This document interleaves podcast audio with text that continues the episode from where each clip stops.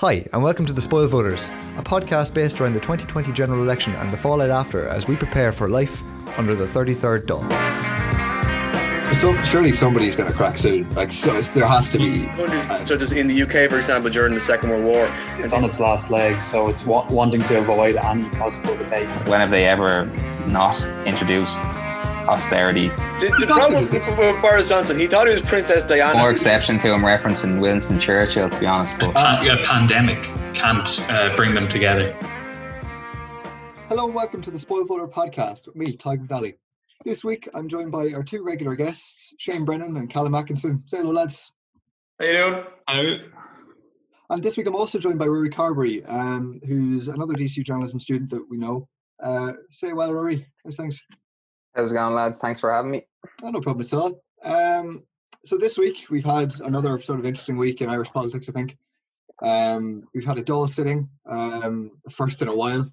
Uh, we have the Labour leadership contest um, going on at the moment. The votes are coming in today, uh, and we have potentially a government that might be formed in the next few weeks.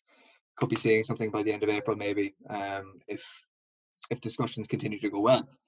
So I think I, would like to I'd like to start, uh, and we should look at the um, the Dáil election, the, not the Dáil election, the uh, Dáil sitting that happened last night on Thursday. Um, so what do we think? There was a lot of debate going around this, um, and people were concerned about whether or not the Dáil should be sitting. I know I saw some people saying it should be sitting and it shouldn't or shouldn't be sitting, and I, I saw it was it was fairly split down the middle. Um, I, I didn't see too many on either side, one or one or another against it or for it. So I thought maybe we should put the question to you, you guys. Um, do you do we think that the Dáil sh- should have sat yesterday, or was there any necessary reason, considering it was just statements uh, and there was no real debate held? Um, that's at the floor. I think based on most of the medical uh, advice, you know, we're always told we should only leave our house for essential reasons. So surely the Dáil should only meet for essential reasons. Now, I, I, I do hear the argument on the other side. For example, last night, uh, Catherine Murphy of Social Democrats was saying that you know you can't cocoon democracy was the sort of statement that she used, um, saying that you know leaders should be held to account in the Dáil. But in the age of modern technology and all the rest, I don't see why the Dáil had to meet yesterday. For things like voting for Taoiseach or anything else, um, I can see why the Dáil would need to meet. That's an essential need for the Dáil to meet. Otherwise, our government can't function. But um, but meetings like yesterday, I just think were completely pointless.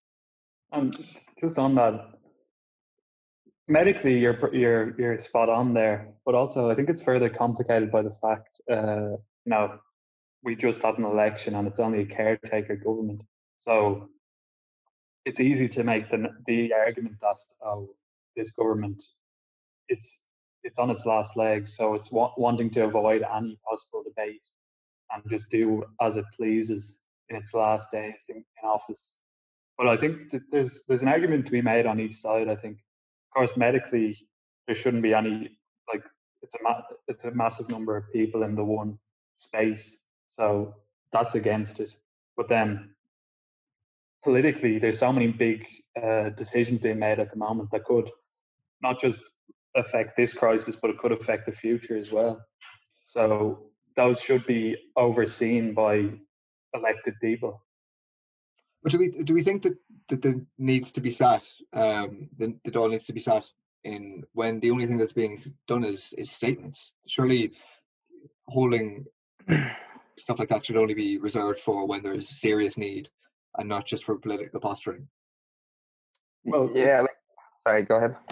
Uh, yeah, but statements can be an important part as well. Like, I think Stephen Donnelly made a, a statement where he was talking about one uh, nursing home that has 200 people and 70 of them have the coronavirus. Mm-hmm. If the Dáil hadn't have sat, we wouldn't have we wouldn't have got that information. So there's there was I think there was a need for it. Whether it could have been done a different way, I'm not sure. Well, I know yeah. that I know they're looking into trying to figure out how to get it into a different location, like the convention center for for Taoiseach. So I don't see why they couldn't just do that again. But I mean, I assume there's there's logistical reasons for it, and there's maybe there's constitutional requirements that they have to look out for. But Ruairi, what are your what are your thoughts on all of this? Do you see Well, like, being like a healthy medium? I can understand like Simon Harris's argument that like there maybe it wasn't necessary for people to have sat in the Dáil in physical their physical presence, but like was there organizational kind of structures there for them to do it over video conference? Like and I do agree with the two lads that like there is an argument to be made. Like I, I, there's been a narrative in the last no, number of weeks, and it kind of pertains to journalists too. That like we're all in this together, and this is kind of you know everyone gets behind the government, and we need to back the country at a time of such strife. But like it's nearly transparency is nearly more important now than ever. So like I can also understand the the TDs who wanted the government to sit to kind of find out information about the response to coronavirus and stuff like that. And I think the same can be said of like journalists having a very, very important part to play in the current climate because like and, and no other time really in the last say 10 years maybe is information so important to the general public. So I can understand both parts of the, the argument. And like again, as Shane had, said, you kind of have to go on the the medical advice of like the chief medical officer and stuff like that. So I don't know, did he come out specifically and say that the Dáil shouldn't shouldn't have met and sat? I don't know, but as I can say, as I said, I can can see both sides of the argument. And I'm not 100 percent certain whether or not it was the right, the, the, correct thing to do to sit in in, in person. But even still, I think. Do we think that I know the Attorney General Martin Fraser was the person who sort of started this whole debate off by saying the Dáil shouldn't shouldn't be sitting on Thursday do you think that that's overstepping uh, a civil servant is overstepping their bounds by saying something like that by pushing out that oh the, the Dáil shouldn't be sitting um, what what do we think about that um, um I I don't know I, I I didn't see the comments but yeah an attorney general I'm sure he's I don't know if he was citing medical advice or whatever but I, I don't think he should really be interjecting like that but also another thing at a time of crisis, there was a great. Obviously, the Greens have been advocating a, a unity government, but I think that that uh, what was a missed opportunity to get it. Apologies. If it was a go- was the Secretary General, not the Attorney General. Just to clear that up.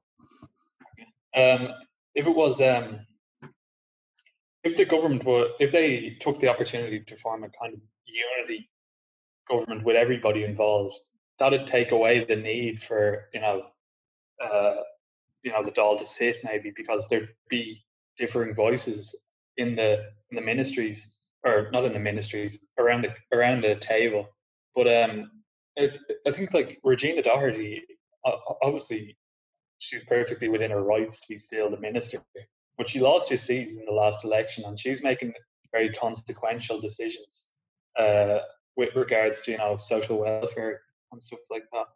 I think Shane Ross is in that category as well. Like I, I don't know where exactly I took the information from, but I read an article yesterday saying that he'd already kind of like his portfolio had been reduced, so he's only kind of like this. Obviously, sport and tourism is more or less ground to a halt. So, like, uh, there's a there is a valid argument to be made there that there's there is people sitting in positions where they actually lost their their seat in the Dáil. So like whether they should be still kind of running or uh, leading the, the response is, is is is anyone's kind of guess, I suppose. Well, I think then what could be interesting would what would happen with a, a new government being formed is that how would these ministers who are now who have now lost their seats um, and still are playing an important role, like you mentioned, Regina Doherty and Shane Ross, how, who how will they be replaced? Because there there will need to be someone who is completely probably inexperienced brought in, um, bringing them into these roles to perform as a minister. But they're just getting their briefs. They're only going to be getting to know the office. So that also kind of brings in an argument: should should a government how how do we balance this sort of? It's a fine balancing act, and how would these positions be uh, rolled out, and would there be a kind of not like a obviously not a consultation period, but like a sort of a handover period where sort of things can be learned a bit easier, uh, the, take the brief much quicker.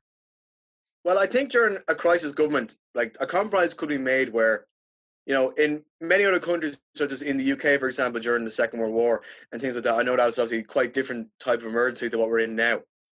But parties who wouldn't have worked together under any circumstance, any other circumstance, all came together for that short period of time to manage out the crisis. What could have been done is each, each of the parties all took a role of of having cabinet role positions where they could criticize each other in the cabinet without having the Dáil meeting, but keep on the old ministers in like the likes of Shane Ross or Regina Doherty as advisors throughout the, the period. Surely these people are public servants, which is what all politicians say they are.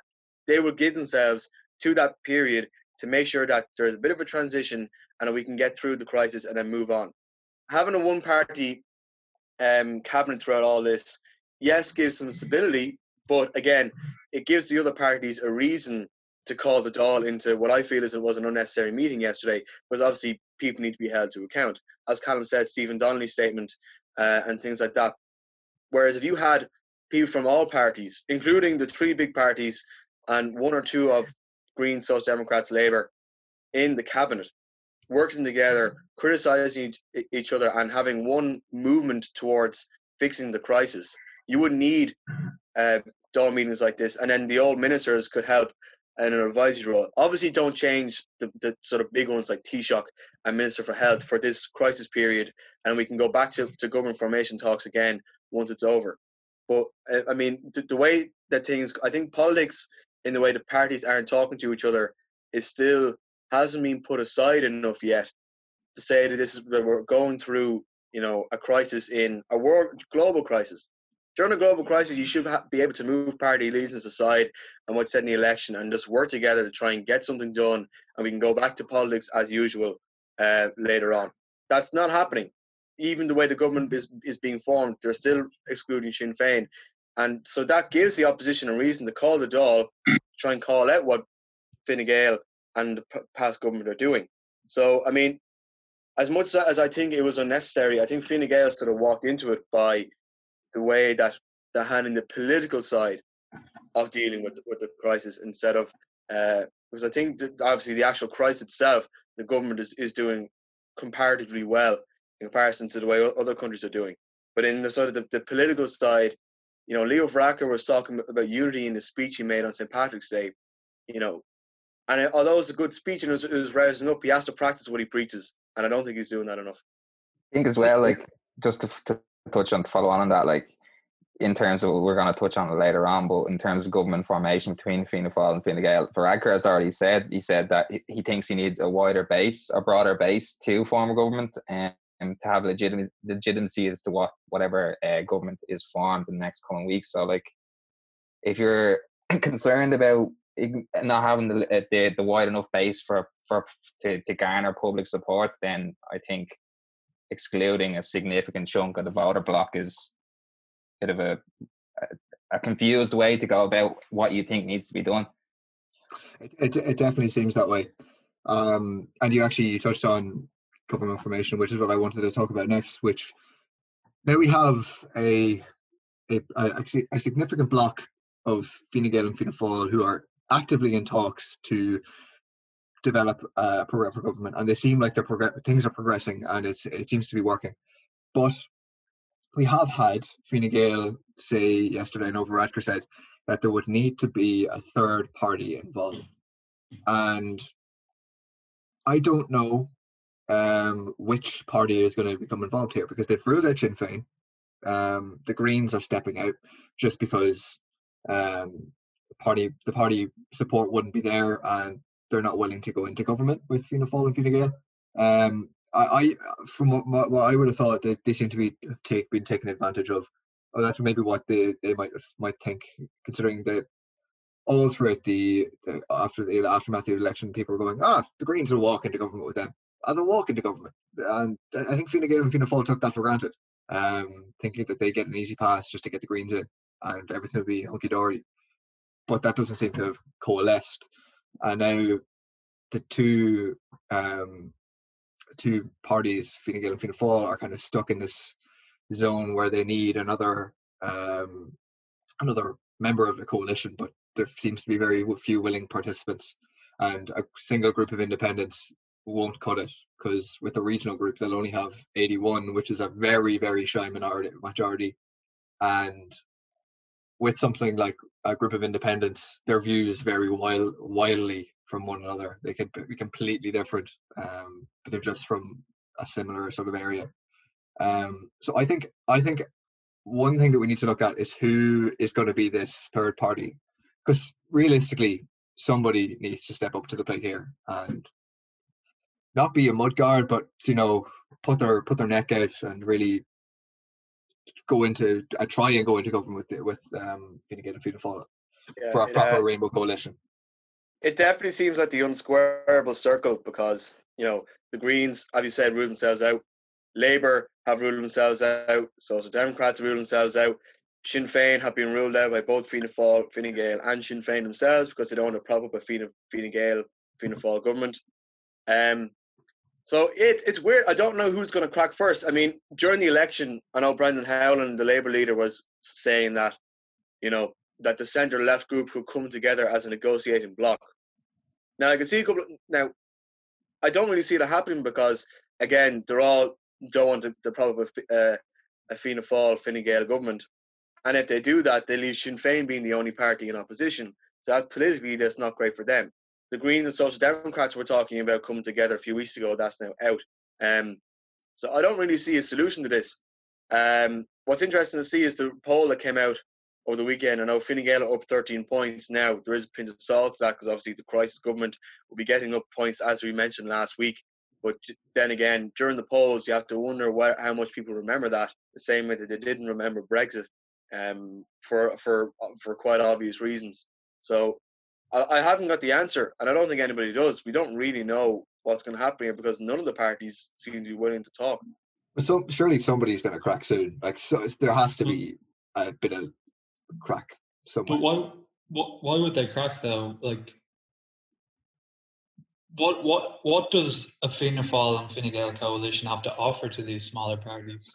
Well, I mean- Labour, Labour are going to have a new leader though, who will want to put his own stamp on the party, and he won't. He doesn't want to be roped into a government straight away. The Greens, I, I think, suppose, I that's, I think that's quite assumptuous to think straight away because we don't know the results of the election just yet. well, it- Uh, well, they both they both might have ruled it. They both might have ruled it out during the campaign, but I, I still I'm still not certain that both of both Aodhán Ó Ríordáin and Alan Kelly are 100 percent convinced that they will not be going to government. the, the coalition has destroyed the Labour Party. Yeah. Their last experience in coalition absolutely destroyed them. So I find it very hard to believe that a new leader will want to put them straight into a coalition. Then you have the Greens, who, like, I don't know, could Fianna Fáil and Fine Gael offer them some massive, massive bold strategy uh, in tackling climate change? Uh, probably not, if you consider the type of voters who Fianna Fáil and Fine Gael, uh, you know, depend on. They're not going to want to be going to want to rock the boat too much. And the Greens have also been burned in coalition in the past, so I don't see what, why they would um, uh, want to go into coalition. And I know, I know this is kind of, you know, could seem a bit selfish on the part, part of the parties, but also people who vote for the Greens predominantly, they don't want to see a Fianna Fáil and Fine Gael dominated government. You don't vote for the Greens if you want to see that.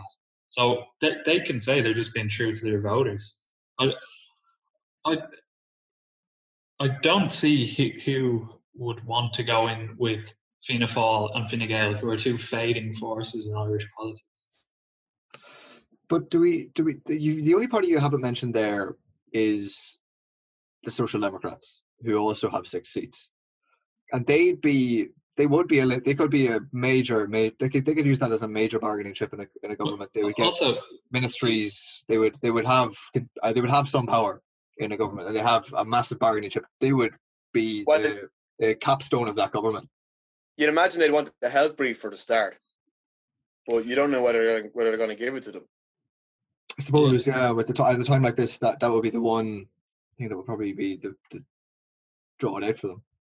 You'd think that, well, obviously it'll be up to the negotiations, but you would think that from the like positive, uh, like I don't know whether it's correct, but the positive media coverage that Simon Harris has gotten, that they that Fine Gael will be adamant that he's left in the brief that he's in, but whether that's that turns out to be the case, um, like regarding the Soc Dems, like and Labour, both Kelly and Osnadig have said that they didn't want to get involved in the government, and I do agree with Callum that if Labour or Labour or the Greens go in with Fianna Fáil and Fine Gael in the coalition and it ends badly for them, it will just further wipe away any base support that those two parties really have.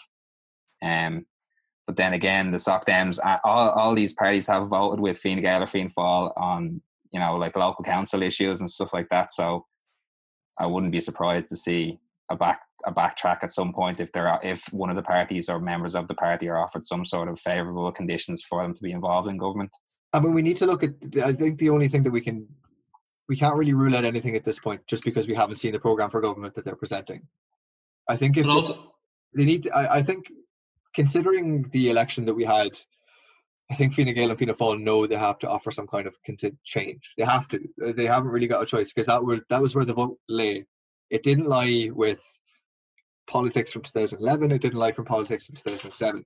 It's new. People want something different. They don't want a return to austerity. They want public. They, they want public spending. They want. Um, they want to see a, a change um, in the way we do things. Yeah, um, but on that, we haven't yet seen the full uh, effect of this uh, crisis uh, economically. And do do people want to be want to be going into government into a, a fresh crisis where I don't know, will they make have to make cuts to certain things uh, to uh, you know pay back some of the things that they've done to mitigate the, the crisis now. So I, while it was it was at the election, it was probably looking like a great time to be in government because we had uh, well, this was certainly the Fine Gael narrative that we'd done the hard work and now we can go into now we can prosper. But now this crisis has kind of put a spanner in the works, really.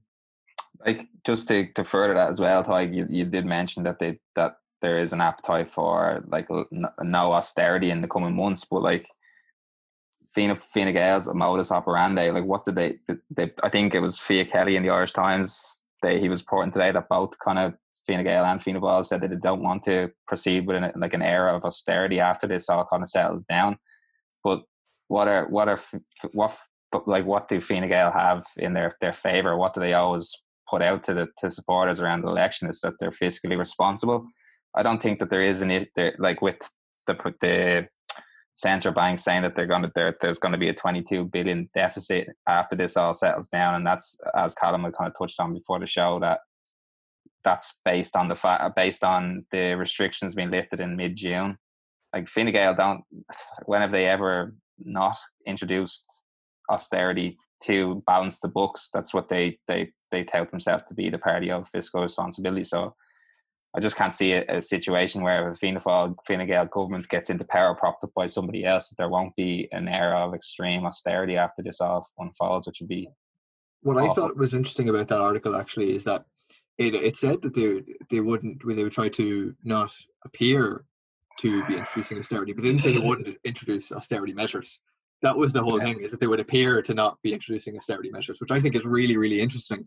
Is that it's all this it's it's all about appearances, um, yeah. which I think is really really interesting.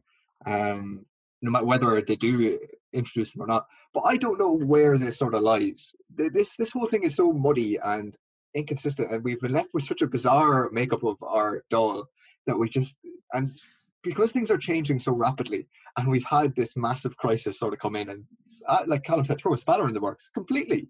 We there's been a massive shift over the past month where we thought we would never ever be. I I, I was thinking at the end of this month, ah, we'll be the government will be sorted, no bother, and we'll be away, and we'll have yeah. plenty to talk about. But we're we're stuck, in the, we're stuck in the middle of a quarantine because a, a pandemic has occurred, and it, it it's it's just it's so bizarre to sort of watch this fallout of the election as the caretaker government continues to run um, and make these massive decisions but you see like even how much anger the vote the, the wide wide wide support or a wide base of voters had for Fine Gael at the at the like the, the during the election and the lead up to it, and obviously how the vote went. But like I've never seen this where a government seems to have been more or less rehabilitated. Like uh, online, if you look online, how much like Varadkar's how how they've gone from one one end of the extreme to the other. Like you know, like even people that I don't really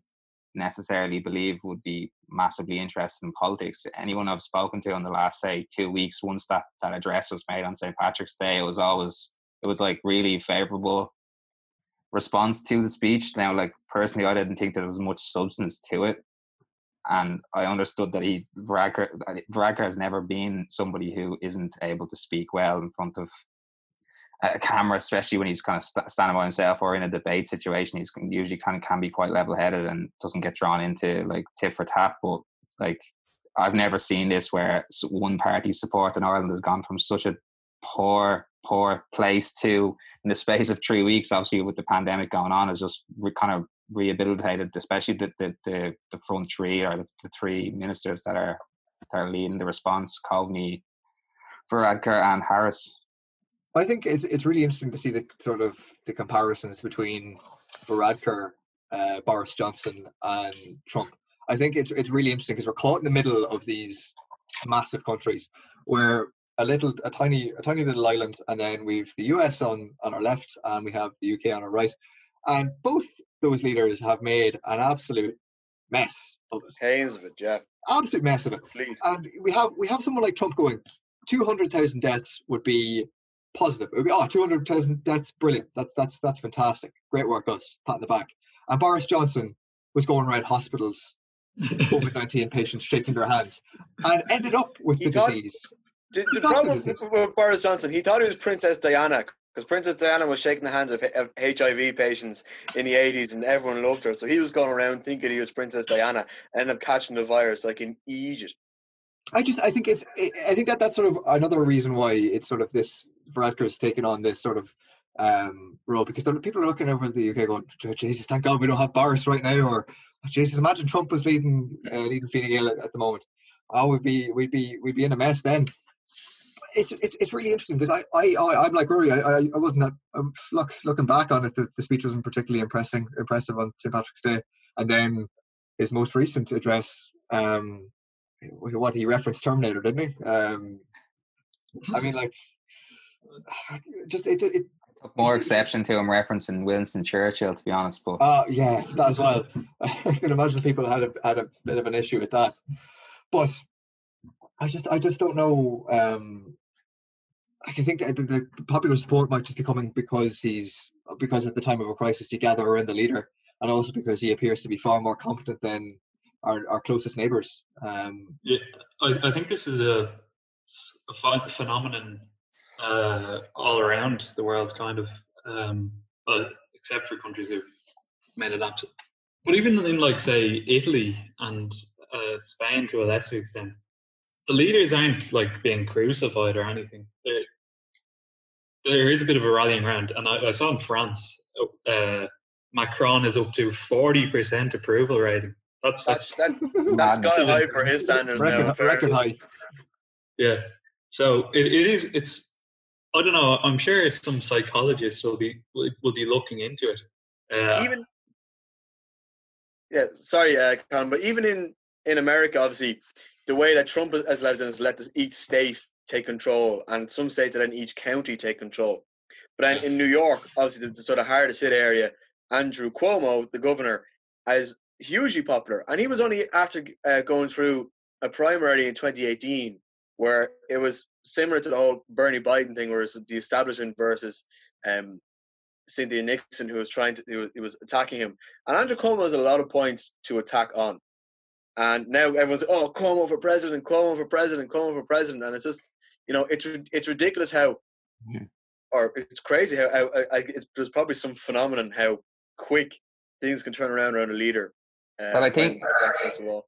as also as well, like think about like there being like in, in the Irish context that the government at the moment is being lauded for the response on health, but think about the absolute shambles that the health brief has been for longer longer than the current government. To be fair, but Twenty years. all all the sca- yeah exactly, but all the scandals that have come out in the last two or three years in regards to the health brief is it's, it's crazy how people are since you know since this has all begun people are kind of forgetting what's happening not even the the, the far the, the the like past going back to 20 to 30 years they're forgetting things that have happened in the last two or three. I mean, like you look at you look at with Harris, like he the man loaded for building the world's most expensive hospital, and now yeah, or the he's a he's a chest national scandal as well. Yeah, like I mean, it's it's crazy how quick things turn turn around, and I'm really interested to see what happens in maybe 20 years when this sort of stuff is put into a history book, hmm. And what sort of outlook they get. But I mean, of course, we won't really know until we do see the full outlook of this of this pandemic, because I mean, we are only three weeks into our, our quarantine. Uh, yeah, as well. I'll just say one thing. Uh, I think around the whole um, uh, Eighth Amendment referendum, there was a bit of a wave of you know support for Harris the way he, handled that, but that that disappeared soon, quickly enough after. So I don't know if this will be after the crisis ends. Will it go straight down again? It'll be interesting to see. And there's obviously the famous example of you know Churchill being voted out straight after the war, even though he was seen as so uh, popular. So I don't know. I think it, it, see. it'll be interesting to see what happens after this is all sorted out, whether or not we have a new government or if we're still being held by the caretaker. But I think I think now with the with the Seanad the Seanad problem, as I'm gonna I'm gonna refer to it as, um, we we might see things move a bit quicker um, in the next few weeks, just because we can't pass legislation um, anymore. Um, and we we we spent a long time talking about that. We spent longer than I thought we'd talk about that. So I think we'll move on quickly to the Labour leadership elections. And what's interesting now about this is that we have two Labour leadership contests going on at the moment because we have one going on in Ireland and we also have the one going on in the UK. So we've had Labour had two disastrous elections. We had they had the one over here, lost one seat, and the one in the UK where they lost. I don't, they lost a lot of seats. I don't. I don't know how. 60, 60 or 70. They lost They, a lot. they have more than six MPs. That's all I know. Yes, they do. um, they did lose a lot, uh, and we've had the resignation of, of Brendan Howlin back in February, and then the resignation of Corbyn as well. So let's look at the two. Let's look at these two competitions, and let's look at sort of because they're kind of different. Like I mean, we have different leaders uh, on the on the UK side, but we the- there's not is there that much difference between Alan Kelly and uh, Aodhán Ó Ríordáin? Uh, really? I mean, I know just really where they're where they're coming from. I suppose one's from North Dublin, the other one's from uh, Tipperary. Yeah. Um, is there much of a difference? Not as much of a difference as there is between the candidates in the British. Uh, now, I don't follow. I don't follow British politics as closely as, as I'm sure you do, Tig.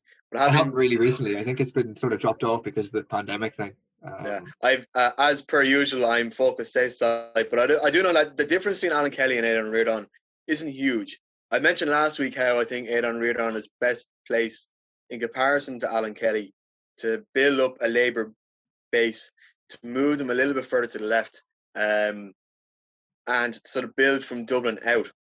Alan Kelly, um, you know, you have to, to look at his record. He has been on the sort of Labour health brief the last while. So he has been sort of their front attacking man on crises like the cervical check, the hospital, things like that. We know he, he has he, he you know he has been a TD the last five years, or as Reardon as a senator. Um, so and then obviously Aidan Reardon was the deputy leader to Joan Burton in the 2011 wipeout. Um, whereas Aidan Reardon was one of the casualties of that wipeout, and obviously he's, he's after coming back. Um, I, I there isn't a huge difference. I've even even listened to policy, listened to, to things, and reading about them. I I don't see that. I don't see that you know like one of them is going to be Blairite and one of them is going to be Corbynite. It's not that sort of a split. Our Labour Party isn't like that. Um, uh, looking at the odds on Paddy Power, I know uh, Alan Kelly's one to seven, uh, Aidan Reardon's four to one, much closer than the British odds. But um, I said I said last week. I think Alan Kelly has it. I don't think he's the best. I personally would think that Aidan Reardon would be better for the party. Both of them have said that they wanted to, to, to have some time on the opposition benches to rebuild base, and I kind of believe them on that because this, this is it's not like there's only one election where they've lost. There's two elections in a row where they've been kicking the teeth, which I think so Labour have more of a need to stay in the opposition benches than the Greens or the Social Democrats do. Uh, so that's why I sort of believe them when they said they need to stay on those benches. Um, but yeah, again, Alan Kelly to win, Aodhán Ó Ríordáin, best place to build out a base. It'd be interesting to see if they, if they do have a deputy leader, and if so, who is that? And then out of these two leadership candidates, who gets to be spokesperson for what? Because uh, that's sort of important for strategy as well, building on um, to try and build some sort of a base. Yeah, Yeah, uh, interesting to look at. Callum, go ahead. Uh, yeah, just your question about it, are they different? I think Shane's right. In terms of policy, they're they're quite similar as a lot of the Labour Party. I think there isn't it isn't as broad a church as the UK Labour Party, but uh, I do think their emphasis is emphasis is different. Like Ó Ríordáin, uh, he when he was a junior minister, I think he um, he was behind trying to set up inject injecting centres in uh, the city centre and stuff like that, which was quite was quite a progressive step. And he's also, I think, he made a bit of a name for himself. He made a speech attacking Trump in the Seanad, which was picked up by uh, the media in the US. So he made a bit of a name for himself in that way. Whereas I think Kelly is more of you know probably as a product of he's from you know Tipperary. He's less. I don't know. I hate the word, but Ó Ríordáin's more of a social justice warrior, while uh, you know Kelly is you know hard nosed Labour man from, and he's going to try to reconnect with the heartlands. But uh, it'll it'll be interesting to see anyway. I think that's interesting. That's the, that's the same comparison I heard um, at the leadership launch. Um, that uh, Alan, Kelly's the real man from Tipperary. He's got these Labour roots. He's the the one man to build this party back up, and God God help him try. You know, he's going to do the damn thing um, because he's a real Labour man. And that's that's the that's what I saw at his launch. Um, and uh, of course, Ó Ríordáin was always sort of this more based on social issues and bring in um, less, maybe less, not less on policy wise, but uh, always more socially inclined than than Kelly. But again, uh, Kelly was always very a very good spokesperson against for holding the government to account on health. I mean, some of he's well known for the some of the, the tirades uh, that he's gone against the government. Um, maybe tirades is the wrong word, but like speeches against them. Um, but obviously, he's he's lauded as having one of the loudest voices in the Dáil. Um, With all AK forty seven. Uh, what, what what do you think, Ruairi? like just to, just to touch on kind of the, the, the word you used there, uh, Ty, is like roots. Like they're both kind of quoted as. Uh, I was reading an article in the journal later on, and they're saying like Kelly's like wants to rebuild the party from the ground up and return to the roots and core values of the party. And Reardon's looking at reevaluating reevaluating the party's core beliefs among uh, are aiming to be a young uh, to a younger cohort of the elect electorate. But like what are Labour's core roots at this stage? You know what I mean? Like they've pretty much abandoned them going back in the last decade. So like I don't really have a preference as to who who I'd prefer. I, I as kind of Callum touched on, I do think that uh Ó Ríordáin's obviously working kind of setting up supervised injection facilities and stuff like that. That's positive work in the city centre that needs to be done. And I know that I don't know whether or not a lot of them have been able to go ahead because of objections to like local businesses and stuff like that around where the proposed areas have been. But uh like I, I like I don't know. I don't know really to be honest. I don't know whether like there is there is either of the of the two nominees are prepared to bring the party back to where its actual core beliefs and its roots stem from, which is going back a hundred odd years, probably more to actual Labour politics. I mean, I think it's I think it's interesting to look at because I, it, with the recent election, we've seen sort of small these again like the Social Democrats are a small left wing party, I, and I think that it's it, it's look it looks like there's a there is broad support for a left leaning um, coalition in Ireland, but it looks like there's there's no single party that'll tie that together. Like it's because it's all sort of fractured and it's sort of like these other parties are eating Labour's lunch. Um, Yeah, just just yeah, just on it. The battle for the Labour Party now, politically, is to win back voters from Sinn Féin primarily. You can't do that until you build back the trust that was lost from 2011 to 2016. Alan Kelly being such a prominent member in that government, I don't think is the right man to do that because everyone's going to remember. I remember what you did when you were in charge of uh, housing, I believe it was, wasn't it? Or he was in some form of um, Housing, yeah. during that government. Um, like none of the six TDs they have are best are perfect. None of them are. But again, you know, like they have to. They all have to sit down and say, look, we can't be, you know, the whipping boys for you know policies that went wrong for Fine Gael and Fianna Fáil as we have been for most of our, our time, uh, especially in that five-year period. We have to try and shift ourselves over a bit, create a new identity, go back to you know people are saying go back to the roots, and you're right, Ruairi. You know they've lost their roots for the last while, and you wonder if it's if they do try to move back, whether the party establishment and people who've been there for a long while will be able to take that because they've been so used to having a, set, a certain set of policies and a certain way of doing things for so long. Something that the Social Democrats don't have because they're they're a new party. They you know they can shift over that left lane easier. Obviously, Sinn Féin have always had that left lane. They just sort of build a broader support on that. So it's it's it's going to be difficult for Labour, and I think having Alan Kelly as leader will make it even more difficult for him to have any sort of credibility to to to win back some of those Sinn Féin voters or voters that went to Sinn Féin. And I mean, if there's an election held in five years' time, I don't see Labour Party getting more than ten seats uh, unless something crazy happens, which I doubt. And the, the both candidates as well have been, you know, if you look at it, if you're just looking in terms of uh, the Labour leadership race itself, like th- they've both been in the Seanad, or you know that they're they're they're they're experienced politicians. They've both been in they've both been TDs. One of them's been in the Sha- Seanad, one's been an MEP.